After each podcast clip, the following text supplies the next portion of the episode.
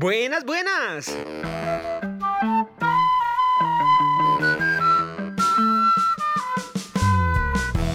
Hola y bienvenidos a Caricello, tu podcast disponible en diferentes plataformas como Spotify y Apple Podcast.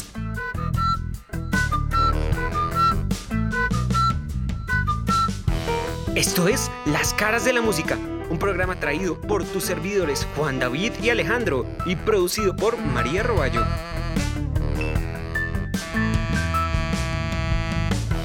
Aquí hablaremos de cultura, arte, sociedad y muchos temas relacionados con lo que nos compete. Mucha música. No siendo más, comencemos. Este es el primer episodio de la segunda temporada. Bienvenidos de vuelta, re bienvenidos. Como siempre, espero que estén muy bien, estén donde estén, sea el momento del día que sea o la noche. Bueno, nuevo año, nueva temporada con muchas sorpresas, muchas cosas nuevas. Y sin embargo vamos a hacer este primer episodio cogiendo la idea del último episodio de la primera temporada. 10 canciones para enamorar, ¿se acuerdan? Bueno, pues ya por el título ustedes sabrán más o menos aquí por dónde voy. Este episodio va a ser un episodio un poco explícito porque solo en nuestra lengua, el español y sobre todo como lo entendemos aquí en Latinoamérica y aquí en Colombia, incluso aquí en Bogotá, solo aquí y en este idioma estas palabras son sinónimos y antónimos al mismo tiempo. Vamos a hablar entonces de cosas ricolinas. Y bueno, para tocar este tema lo primero es dejar todo el tabú, toda la pena por fuera y todo eso porque sí, no debería ser sorpresa de nadie que la música que nos acompaña en tantos otros espacios y en tantas culturas desde hace tanto tiempo nos acompañe también para esto. ¿Y cómo vamos a hacer este episodio? Pues vamos a coger el formato base del último episodio de la primera temporada y a través de las canciones vamos a hablar sobre qué particularidades comparten todas estas canciones de diferentes géneros que le hacen apropiada para acompañar el frutifantástico, el delicioso, el sin respeto, el sin distancia, el sin tapabocas ya, ahora en tiempos de pandemia.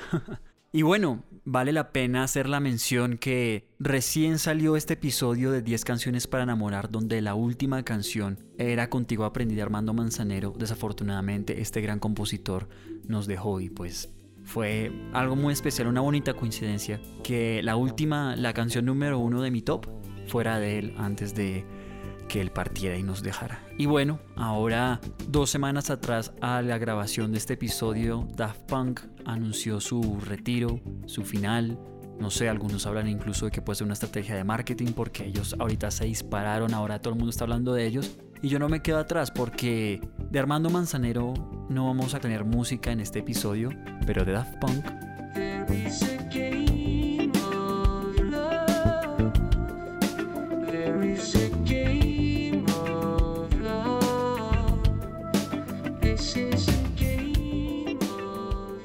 Bueno, retomando, uno se pone a pensar qué clase de particularidades tiene que tener la música al momento de seducir, al momento previo, al momento en que quieres ambientar la escena, toda la cuestión. Yo creo que aquí es muy importante hablar de psicología musical.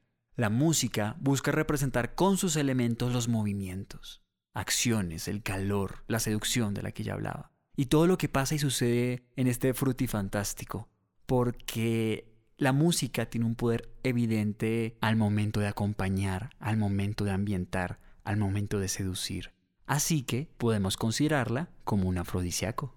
Pero antes de entrar en materia, quiero resolver alguna pequeña duda que de pronto tienen los más curiosos o los más atentos que están escuchando este podcast. Porque este es un episodio de las caras de la música, pero yo no fui quien presenté este episodio en la escaleta de intro, en la escaleta de entrada, ¿verdad? Y lo que sucede es que vamos a hablar de historia. Y para hablar de historia, nosotros tenemos a alguien que ustedes ya conocen del sello de la historia, precisamente. ¿Y ustedes de qué creen que historia les podemos contar en un episodio que se llama Canciones para coger y tirar? Vamos a hablar entonces de todas las actividades, todo lo que envuelve a la industria del sexo. Entonces podemos hablar un poquito de pornografía, también desde hace cuánto y por qué la música acompaña a el acto del amor. Y también pues qué más se hace, sí, la historia realmente de, esto, desde hace cuánto. Y muy brevemente para contestar a todas esas preguntas, entonces viene aquí a ayudarme a recordarnos un poquito al sello de la historia Damas y caballeros, con ustedes Alejandro Sánchez, mi invitado. Buenas, buenas y bienvenidos a este especial delicioso de las caras de la música. Mi nombre es Alejandro y voy a estar entonces respondiendo varias preguntas y comentándole varios temas aquí en estos minutos. Bueno, tengamos en cuenta que esta parte sexual tiene pues como dos aspectos, ¿no? La función reproductiva que es bien conocida por muchos de ustedes que están aquí escuchándonos y la otra parte es la que nos causa curiosidad, esa parte de experimentación, de placer. Traes brillo en los labios. Sabor cereza. ¿Quieres probar? Que nos genera también un autoconocimiento de nuestra propia sexualidad. Nos genera un enlace, una conexión con otra persona. Yo siempre digo, mejor afuera que adentro, ¿no, Fiona? Y también nos expresa como la libertad de vivir tanto con nosotros mismos como con otra persona nuestra propia sexualidad. Resulta que en el antiguo Egipto habían costumbres un poco raras, un poco, no sé, extrañas por ejemplo, el matrimonio entre hermanos era muy bien visto, muy bien visto y era para preservar el linaje, sobre todo en la casta faraónica. Y había un ritual al dios Atum. Esto de verdad es muy loco porque los faraones se masturbaban una vez al año y dejaban caer su semen al río Nilo como un ritual de fertilidad, ya que el dios Atum fue el que se creó a sí mismo, el que nació de sí mismo. What the? Entonces este era un ritual bastante extraño, podría decirse, para nuestros tiempos, pero existió y lo adoptaron en los antiguos también en su tiempo. Y creían también en el sexo después de la muerte y por eso la necrofilia no estaba nada mal vista. Ah, no, no, no, no, no, a la vieja muerta me la bajan de la mesa. Y a la majestuosa Cleopatra se le atribuye la creación del primer vibrador, o sea, y hágame el favor, hágame el favor. El primer vibrador lo hizo Cleopatra a partir de un papiro con abejas vivas adentro. Ya luego, digamos, se retomó como una costumbre un poco más medicinal desde 1880 y luego, bueno, ya se adaptó a la industria, pero pues básicamente estas son las cosas que podrían ser datos extraños del antiguo Egipto. Igual si muchos hemos oído hablar del famoso Kama Sutra, que ahorita le daremos su espacio, en el Egipto antiguo hubo un papiro que se llamó el papiro erótico de Turín, que es muchísimo más antiguo que ese libro, al que le daremos, sí, su espacio ahorita. Básicamente es un papiro de 25 por 260 centímetros, que tiene 12 imágenes sexuales explícitas del periodo entre el 1279 y el 1213 a.C. Tiene imágenes de sexo anal, sexo vaginal, felación, masturbación. Pero dicho, para todos los gustos esto dejó loco a Champollion cuando también estuvo descifrando la... Acordémonos que él fue la misma persona que descifró la piedra Rosetta, por quien conocemos el significado de los jeroglíficos y digamos que este papiro tenía más un objeto por diversión que por excitación al lector. O sea, realmente estos objetos se usaban como más para diversión y sacar chiste entre las personas y sobre todo entre las clases altas del antiguo Egipto. Igualmente también estas festividades sexuales que se vivían en el antiguo Egipto, es importante resaltarlo, estaban acompañados generalmente por flautas de loto, por címbalos, por panderos y los que no tenían instrumentos pues le hacían con las palmas, pero algo se le hacía, digamos acá, esto de la música en el frutifantástico no es una cosa nueva, realmente son cosas a las cuales también le podemos aprender a los antiguos. Y si vamos a tratar definitivamente de antiguos, no nos podemos quitar de encima ni a Grecia ni a Roma. Entonces, en Esparta, por ejemplo, era aceptada la pederastia como forma de inducir a los jóvenes a la adultez, era parte de la maduración. No estaba mal visto, se realizaban orgías con motivo de honrar a los dioses, de la fertilidad. Obviamente, esto era una excusa, o sea, esto era pues simplemente una excusa para el descontrol.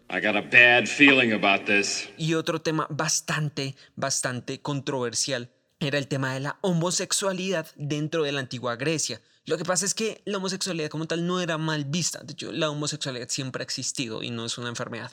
Lo que pasa es que había una distinción social entre quién era el activo y quién era el pasivo, quién penetraba y quién se dejaba penetrar. Entonces el activo era el dominante, la masculinidad, las clases altas, era bien visto y el pasivo era esa parte dominada, la parte de la feminidad, la clase baja era mal visto. Entonces esto era más que todo como lo que veían en cuanto a la homosexualidad en la antigua Grecia. Y pues ya pasando a Roma, que es como la heredera de Grecia en la práctica, básicamente va a heredar esta misma perspectiva de activo-pasivo y van a haber estas orgías gigantescas y también el adulterio y el incesto eran tremendamente castigados, podían llegar a la castración como castigo. Y una serie que refleja de una forma bastante explícita y no se queda corta respecto a este tema tanto sádico como explícitamente sexual es Spartacus. Les recomiendo mucho ver esa si quieren informarse un poco más respecto al tema, no apto para sensibles. Básicamente muestra de forma muy, muy, muy detallada la sexualidad en los tiempos de la República entre esclavos, cómo los amos mandaban a los esclavos también y los utilizaban como una diversión sexual. ¡Tú eres un juguete! Cómo era la sexualidad entre las élites, cómo era vista la homosexualidad dentro de esta parte, cómo era el acompañamiento musical también dentro de las festividades y las superorgías sexuales dentro de la antigua Roma. Entonces, si ustedes quieren definitivamente informarse, recomendadísima esta serie. Y pues bueno, como Asia definitivamente por su cultura tan gigantesca no la podemos dejar de lado, pues les traigo entonces el Kama Sutra. Efectivamente, el Kama Sutra es escrito por Vatsyayana entre el 240 y el 550 después de Cristo, es decir, es muy posterior al papiro erótico de Turín del cual estuvimos hablando y entonces eh, básicamente esto habla de, de sexo, de tabúes, de posiciones y dos de los siete capítulos, ojo ahí, Dos de los siete capítulos que tiene hablan explícitamente de la parte sexual. Los otros cinco capítulos hablan sobre la mujer, de cómo escogerla, de su papel, de las castas, etcétera, etcétera. O sea, la parte sexual no es completamente el Kama Sutra. Entonces también eh, hay que resaltar, se divide, digamos el autor divide en 12 maneras de hacer el amor y en 64 artes diferentes que son una manera combinada con una posición. Entonces, básicamente, esto es lo que se trata el Kama Sutra. Si quieren más información, bien pueden ir a buscarlo.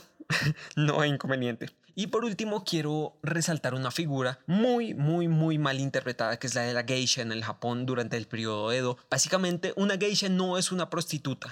Ni una mujer fácil. Básicamente, la geisha es una figura que representa la feminidad y, y la delicadeza, digamos, combinada con la parte sexual dentro de la naturaleza japonesa. Porque es que el problema es que cuando llegaron los colonos ahí a, a tratar de invadir el Japón, todos los occidentales creyeron que las geishas eran prostitutas y que simplemente eran mujeres que se vendían por dinero y ya. Pero es que la representación de la figura de la geisha dentro de, de la feminidad en el Japón, dentro de una cultura tan delicada, tan hermosa, tan especial como es la cultura japonesa, es muy difícil de entender para un occidental y no es el equivalente, digamos, oriental de la figura de la prostituta en Occidente. Ahora también para enlazar, digamos, un poco más con el aspecto actual y algo que me han preguntado bastante es el papel de la religión, digamos, dentro de esta parte de control sexual. En la revolución de mayo del 68 se decía que quien controla el miedo a la muerte y el miedo a la sexualidad controla la vida. Y básicamente las religiones han controlado generalmente o ambos o uno. Entonces, muchos con el tiempo han tratado de controlar la forma en que las personas viven y experimentan su sexualidad a través de imposiciones morales que definen qué es correcto y qué no lo es y qué se hace y qué no se hace. Y definitivamente las religiones también hay que reconocerles que han generado un control de miedo y en su afán, digamos, por tomar el control de absolutamente todo, también controlan la sexualidad y la libertad de cada persona de expresarla. Y es precisamente en este mayo del 68, en una revolución juvenil e intelectual, en esos momentos en los que se genera una deconstrucción de esa realidad conservadora, en donde se cuestiona la autoridad estatal y religiosa. Tú no tienes poder aquí. Y por eso el lema del mayo francés es prohibido prohibir y el individuo va sobre el interés colectivo y el libre acceso a la píldora anticonceptiva, digamos, también genera esta revolución sexual. Y definitivamente esto se desencadena con una sexualidad libre en el yo soy dueño de mi cuerpo, en el yo tengo derecho de control de mi cuerpo, y el derecho de expresar libremente mi sexualidad y esto repercute tanto en la parte feminista como en la parte también de la revolución de la comunidad LGBT y en un montón de cosas. Para el que quiere profundizar un poco más sobre el mayo francés, le recomiendo muchísimo, muchísimo verse tres episodios que tiene Diana Uribe respecto al tema. Y esta libertad de la sexualidad nos lleva también a un tema bastante denso y muy delicado de tratar, que es la parte del porno, que es una industria con cine, con sexo, con imágenes. Al principio del siglo pasado, digamos con esta revolución de los medios audiovisuales, no había un control estatal. Hasta los 50 comienza a haber un control muy fuerte y luego comienza la legalización en los 60 con esto del mayo francés. Y en los 70s y 80s por eso es una edad de oro. Y en los 90s el porno en DVD y digamos que del 2000 para acá, en este tema de actualidad de la globalización, del internet, se crean compañías como Brazers, como Bangros, como Lesbea, Ahorita tenemos Chaturbate, tenemos OnlyFans y genera una controversia en el hecho de que para algunos ayuda a explorar la sexualidad, no se arrepienten, forman sus propias compañías, forman su propia identidad. Aquí en Colombia está Golden House. Es lo que muchas personas quieren hacer y es su profesión y punto. Pero también genera confianza en sí mismo, dicen algunos. O sea, podría decirse que están agradecidos con la industria del porno. Gracias, muchísimas gracias. Doy clases los jueves, no cobro mucho. Y pues para ellos está bien. Pero también hay otros que llegan engañados con falsas promesas,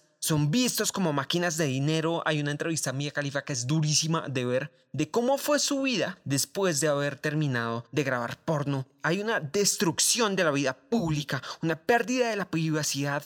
Algunos dicen, ojalá pudiera llevar una vida normal, no puedo visitar a los hijos de mis amigos o no puedo visitar, digamos, a, a personas normales porque saben quién soy, ¿sí? O sea, tienen vergüenza de mostrar. No son objetos sexuales, no es la realidad. La pornografía se crea para un entretenimiento y punto. O sea, lo que está pasando ahí no es la realidad. Entonces, pues básicamente al que quiera profundizar un poco más del tema, hay un documental muy bueno que se llama After Porn Ends, que básicamente son entrevistas a estrellas porno muchos años después de abandonar la carrera o, o siguiéndola. Mucho, mucho más tarde. Mejor dicho, definitivamente para terminar todo este tema, tenga en cuenta que el sexo no es una vaina rara, o sea, esa es parte de su vida, todos venimos de un acto sexual, disfrútelo, pásela bacano, experimente si quiere.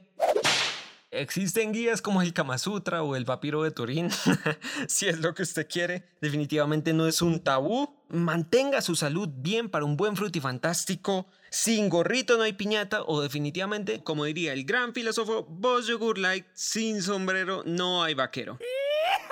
Bueno, damas y caballeros, esas fueron las respuestas a las preguntas. Muchas gracias, Sanchiviris. Creo que ya estamos súper claros en cuanto al contexto, a la historia, todo esto que él vino a explicarnos. Y vamos a continuar ahora sí con un poquito más de música. Ahora sí vamos a entrar al tema, aquí a lo, a lo candente. Aquí tenemos que hablar de lo candente, de lo... Uy, uy, sin mayor dilación, comencemos. Es innegable la relación de muchas actividades del ser humano con el sexo. No sé si hasta el punto que decía Freud de que todo tiene que ver con eso y la finalidad de la humanidad es eso, reproducirse porque reproducirse cumple el ciclo de nacer, crecer, reproducirse y morirse. No lo sé hasta ese punto, pero desde la música hay una influencia de toda la vida. Toda la vida la música ha estado ahí desde la antigua Roma y bueno, todo esto que ya escuchamos antes. Y evidentemente esa relación de la música con el sexo está presente hoy día. Y hoy vamos a hablar de música actual.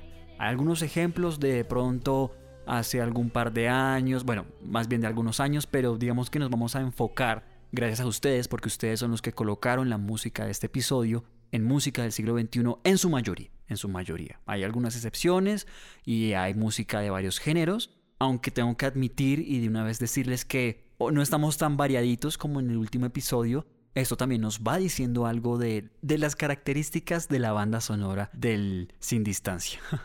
Otros datos de estadística que podemos recoger sobre la encuesta que por lo menos nosotros realizamos, la mayoría de las personas que contestaron fueron mujeres. Y con lo que contestaron y esto me hacen pensar dos cosas. La primera, así como Disney nos puso a nosotros los hombres en una relación de hombre-mujer tradicional, el papel del príncipe azul que debe rescatar y ser pues es un príncipe azul, un héroe así como Shrek cuando va a rescatar a Fiona en Shrek 2. Bueno ya, si es Shrek 2, sí. un príncipe azul para ganar el corazón de su princesa, las películas de seducción, tipo James Bond, por decir algo, nos han puesto un papel de seducción muy estilizado, con música, con cortejo, una copa de champaña, no lo sé. Hay toda una parafernalia para seducir a la espía rusa para que suelte la información que, bueno, ya, películas. Pero eso está ahí. La música que acompaña la seducción tiene que ser este tipo de música estilizada, de seducción estilizada de todo en la Villa del Señor. Vaya uno a saber, hay alguna pareja que ponga, yo no sé, algún mariachi para antes de la acción, para antes del desfogue. de todo. Nos dimos cuenta en el episodio de 10 canciones para enamorar que para enamorar hay de todo tipo y hay una que otra sorpresa en la playlist que vamos a dejar linkeada a este episodio y de la cual este episodio se basa. Pero hay algo en común entre todas estas canciones.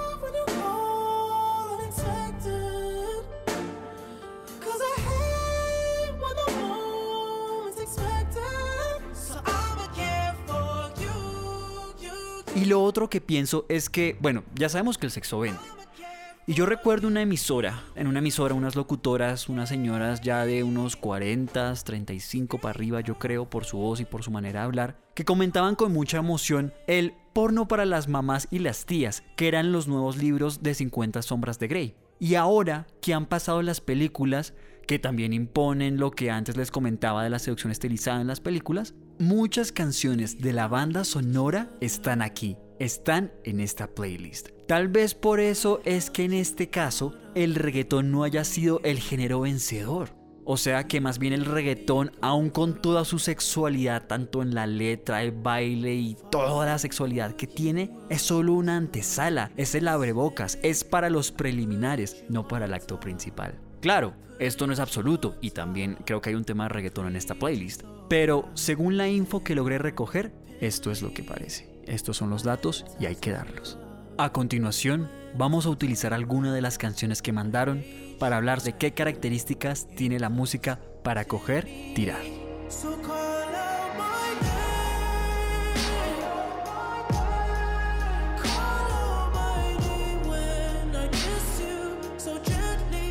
Retomando lo que hablamos de la psicología musical, entonces escuchamos algo suave, sensual, lento, pero que está ahí y es contundente. Dentro de esta atmósfera calmada puede pasar algo que repentinamente interrumpa con esta fuerza y compasión musicalmente diciendo estoy aquí y esto es mío Call Out My Name me parece un buen ejemplo de esto que estoy diciendo, del rango dinámico, de cómo las cosas deben introducirse y también cómo algo suave también tiene que ser interrumpido por algo contundente y es algo muy común en este tipo de música. Tenemos el poder de la voz, el instrumento que todos tenemos, así no seas músico. Entonces, ¿qué también puede pasar? Lo que puede pasar es que entren voces en coro, con mucho aire, así muy suave, como si te estuvieran susurrando y también recordando un poco haciendo una alusión a los gemidos, algo muy utilizado en reggaetón por cierto. O solo una voz, puede entrar solamente una voz, pero más adelante esta voz empieza suave, pero luego cómo se mueve la voz a su registro más seductor, más brillante, donde destaca más, entonces sube o baja. Depende cómo sea pues la naturaleza del cantante de su voz. Y todo esto ocurre sobre unos acordes menores que aquí podemos apreciar. Pero ojo, no estamos hablando de tonalidades menores en cuanto a lo triste, sino en cuanto a algo oculto, algo de pronto prohibido.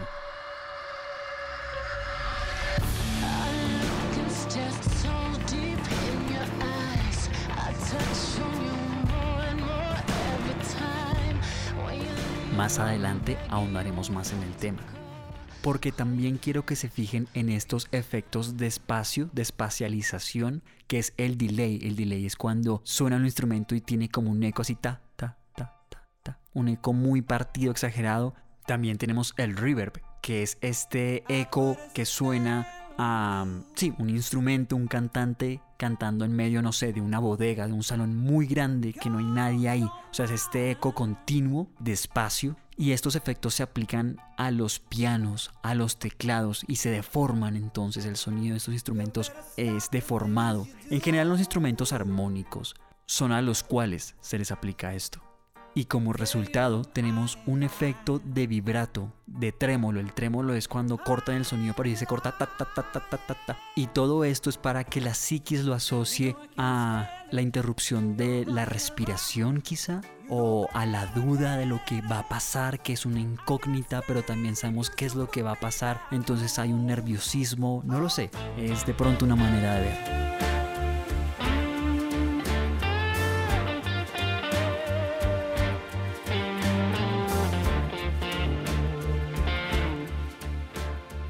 Hablamos de teclados, hablamos de piano, hablamos de estos instrumentos clásicos. ¿Y por qué? Porque van muy bien con este ambiente, como las cuerdas, también está el bajo y la guitarra, que ya podemos considerar instrumentos clásicos de la música pop, ok, pero instrumentos que están ahí.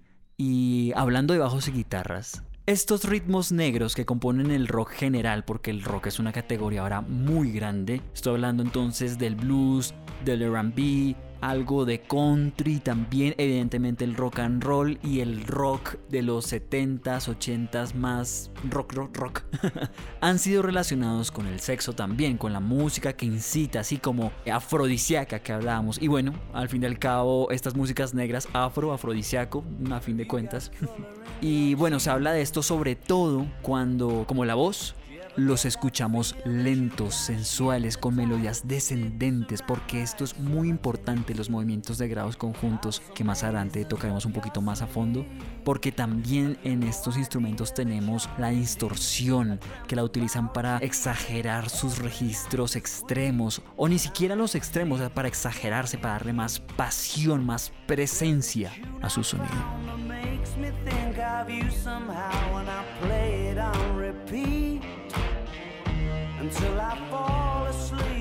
Y seguimos con este pequeño pasón sobre el rock en esta música, porque hablando de melodías y armonías destacan mucho las armonías menores, y lo que hablamos de que no se busca el tono triste, sino el tono sexy. ¿Y cómo se logra esto? Con las Blue Notes.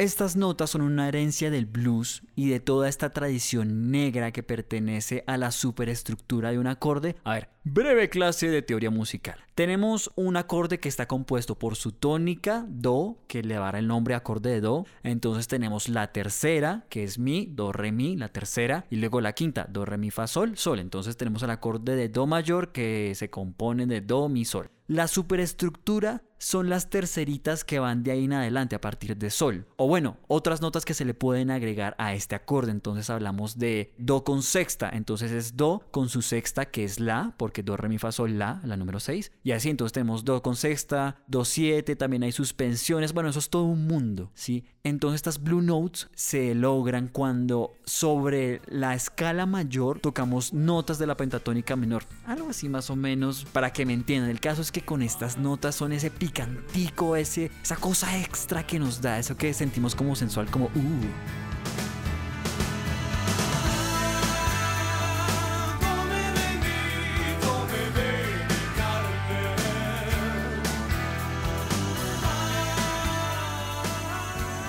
Y es que muchachos, muchachas, amigos y amigas mías, no hay nada más sexy que el rock.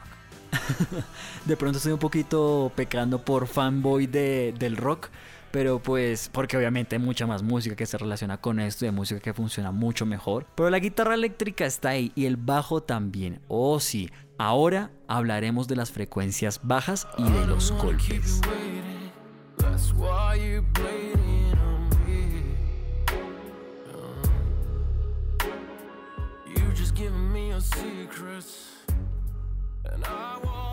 Este es un gran ejemplo de todo lo que ya hablamos. Cuerdas, voces bajas con aire, que luego pasan a un su registro más rico, con otras voces que la acompañan, la guitarra eléctrica. Y ahora tenemos para analizar estos golpes masivos, esos como estos, bueno, es un bombo, más o menos un bombo electrónico, hay muy adornadamente y enriquecido armónicamente. Y son constantes, son súper bajos y son constantes y muy comunes en todo este tipo de música. Y aquí, ¿qué podemos pensar haciendo un símil psicológico? Tal vez sea una remembranza musical y rítmica a esto de estar aquí, de la pasión, de la fuerza, porque vean que justo después de esos golpes viene esta melodía ascendente de las voces y recordando que aquí todo es un simil a los ruidos, al ambiente, a la sensualidad del momento real.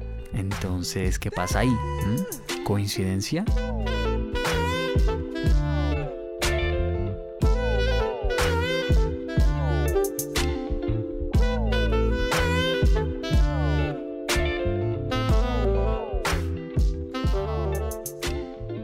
Esta canción que descubrí gracias a ustedes y que me quedó gustando, aparte de otras, es un muy buen ejemplo del ensamble instrumental, los bajos y toda la rhythm section. Rhythm section es bajo, batería, guitarra, piano y voz, voces. Pero también, aparte, aparece un elemento también muy sensual, el brass, el saxofón. Y lo que sucede es que la Big Band, la Big Band es un formato más o menos reducido que podemos ver en las orquestas de salsa, de sumar a la rhythm section eh, trombones, saxofones y trompetas. Este formato de Big Band también triunfó por ser excelente acompañamiento del baile, ¿sí? Una no existe sin la otra, la salsa no puede existir sin la orquesta ahí que esté dándole, ¿no?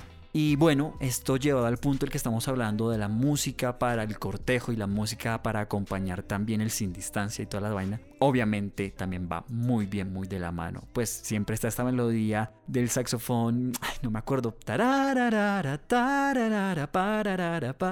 y así, que todos la relacionamos en manera de, de broma, de algo sexy, sensual ahí el striptease, pues esa relación existe por algo. Quizás sea porque un saxofón puede sonar parecido a la voz humana y puede hacer movimientos similares y es de aire y pues recordemos que la voz y el aire es lo más humano que tenemos en los instrumentos, quizá pueda ser por ahí los tiros. Bueno, ya mucho tiempo con esta voz y este mood y calma, hay que bajar un poquitico, échese agüita, mijo. Ahí oxigénese, airece. Salgamos un poquito de lo que estamos escuchando, eh, sin salirnos del tema. Y pongámonos un tris más románticos con algunas baladitas que mandaron.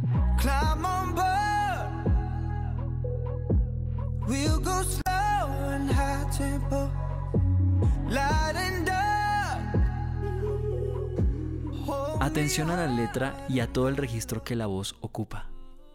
Y hablando de la letra y lo romántico, aquí está una banda que le fue muy bien en el ranking anterior, el de 10 canciones para enamorar. En la oscuridad, las sombras toman vida y la falta de colores crea imágenes escondidas.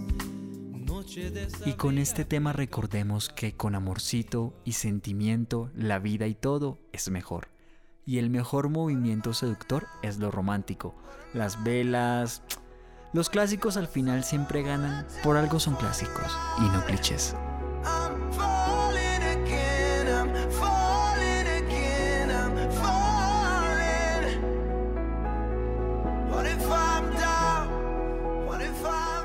Esta pausa pop entra Colombia, Colombia con la Shaki, con Shakira, haciendo su aporte algo más pop, con la rhythm section presente, pero también aquí importa más la voz, su melodía y su letra. Evidentemente una melodía que funcione para una canción común y corriente, o sea, que genere, que sea fácil de recordar, que se pegue y que lo haga mover a uno con esos ritmos un poquito más asincopados, que no sea tan predecible, que esos son los detalles que hacen que algo sea fácil de recordar, lo, las imperfecciones, podríamos decirlo de alguna manera, es lo que vale al final. Y este me parece un buen ejemplo de eso.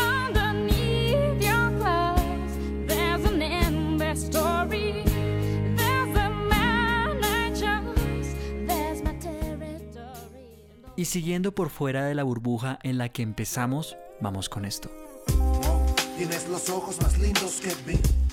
Me miras fijo para hacerme reír. Te gusto amargo, azúcar, canela para mí. Tu pelo largo, tus labios de tono. El rap nos recuerda desde la poesía hasta la parla conquistadora. Nos trae ese toque coqueto, ese toque sí de parla, decir, hey, tú eres la más hermosa por tal, tal, me encantan tus ojos y tal, tal. Es que yo no, para el rap sí, baila. Yo tengo que pensar las letras y escribirlas antes de. Pero esa cosa de como mirar a esa persona y guiñarle el ojo y de pronto voltear después de decirle un súper cumplido ahí ya entrando en confianza y todo. Y claro que es válido. Y con esto del rap, quiero con este otro tema hablar de algo que sucede. Y es que tenemos que recordar que todo esto del sexo y demás tiene una censura en la cultura o algo que lo deja en lo oculto, en la intimidad, que finalmente es a donde pertenece. Nosotros hacemos la guerra al aire libre, pero nos escondemos para hacer el amor. Eso algo así decía John Lennon, creo.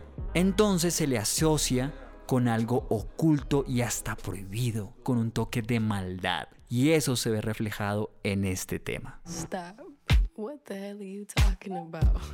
Get my pretty name out of your mouth. We are not the same with or without. Don't talk about me like how you might Personalmente la letra no me parece nada romántica ni nada, pero ajá, me la mandaron y recordemos que aquí también tenemos un fuerte componente de atrevimiento, de romper las reglas y viajar a lo prohibido, a lo no permitido para pasarla bien. Y todo vale para conseguir el placer. Todo vale. Y aquí esto significa algo de palabras sueltas, que no están entonadas, que no están cantadas, y voces sucias a través de distorsión y coros que caen y se mueven escalísticamente, lo de los grados conjuntos, ¿esto a qué va? Esto nos recuerda, es una referencia que también está muy presente, que yo lo pienso que recuerda a deslizarse. ¿Cómo que deslizarse? Por ejemplo, las manos sobre la piel, algo así.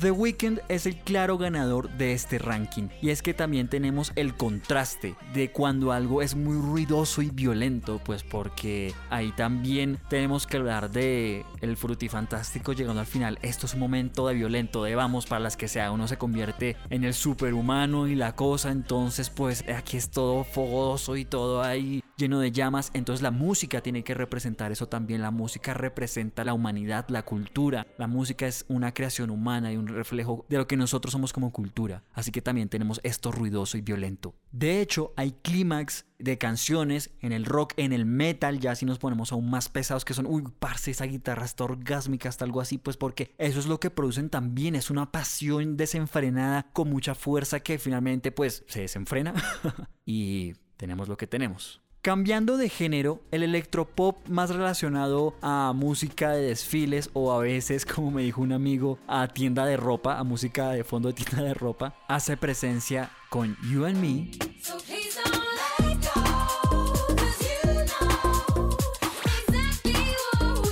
Y Put My Hands on You.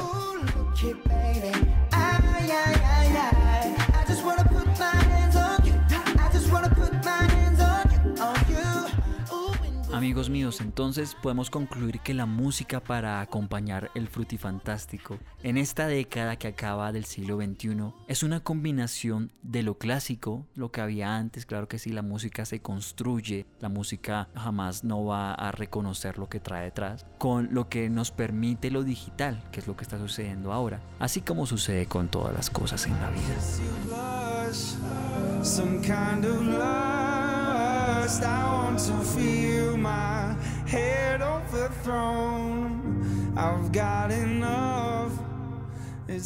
Por último, pero no menos importante, solo me queda recordarles que quedaron faltando un montón de géneros y muchas otras canciones. Pero bueno, si quieres que tu canción esté aquí, participa en nuestra cuenta de Instagram, también en Días de Música, donde yo en mi cuenta musical pregunto todas estas cosas para que cada vez estos episodios estén más completos. Y bueno, también les recomiendo pasarse por nuestra playlist donde les esperan algunas sorpresas que no se mencionaron aquí y también otros temazos bien sensualones y bien ricolinos que son finalmente eso, música para coger, tirar.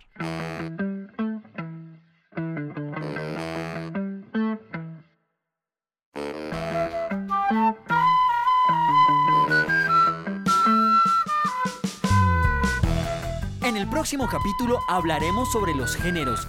¿Los artistas tienen aún uno? ¿Aún existen los géneros? ¿Qué pasa con las fusiones? Esto ha sido todo por hoy, esperamos que les haya gustado y los esperamos en el siguiente capítulo. Mi nombre es Juan David Díaz y un saludo a tu hermana y a tu prima. Si deseas saber más sobre nosotros, visítanos en www.cara-sello.com y síguenos en Twitter e Instagram como Cara y Sellazos y en Facebook como Cara y Sello Revista. Muchas gracias y hasta la próxima.